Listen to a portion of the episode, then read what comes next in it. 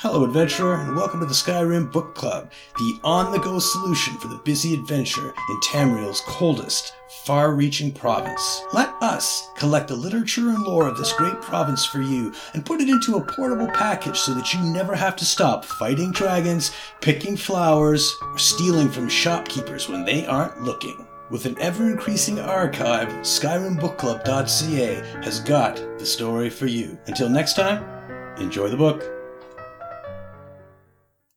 High Priest's Orders by Councillor Vandacia. The Wood Elf Archer has been a problem since Blackdrake Villa. She and her friends are getting too close to learning the truth of Leovic's secret, and they continue to interfere with our efforts to gain possession of the Four Ambitions. Putting them on the trail of the Dark Brotherhood worked for a while. We bought ourselves time. Now, to finish this.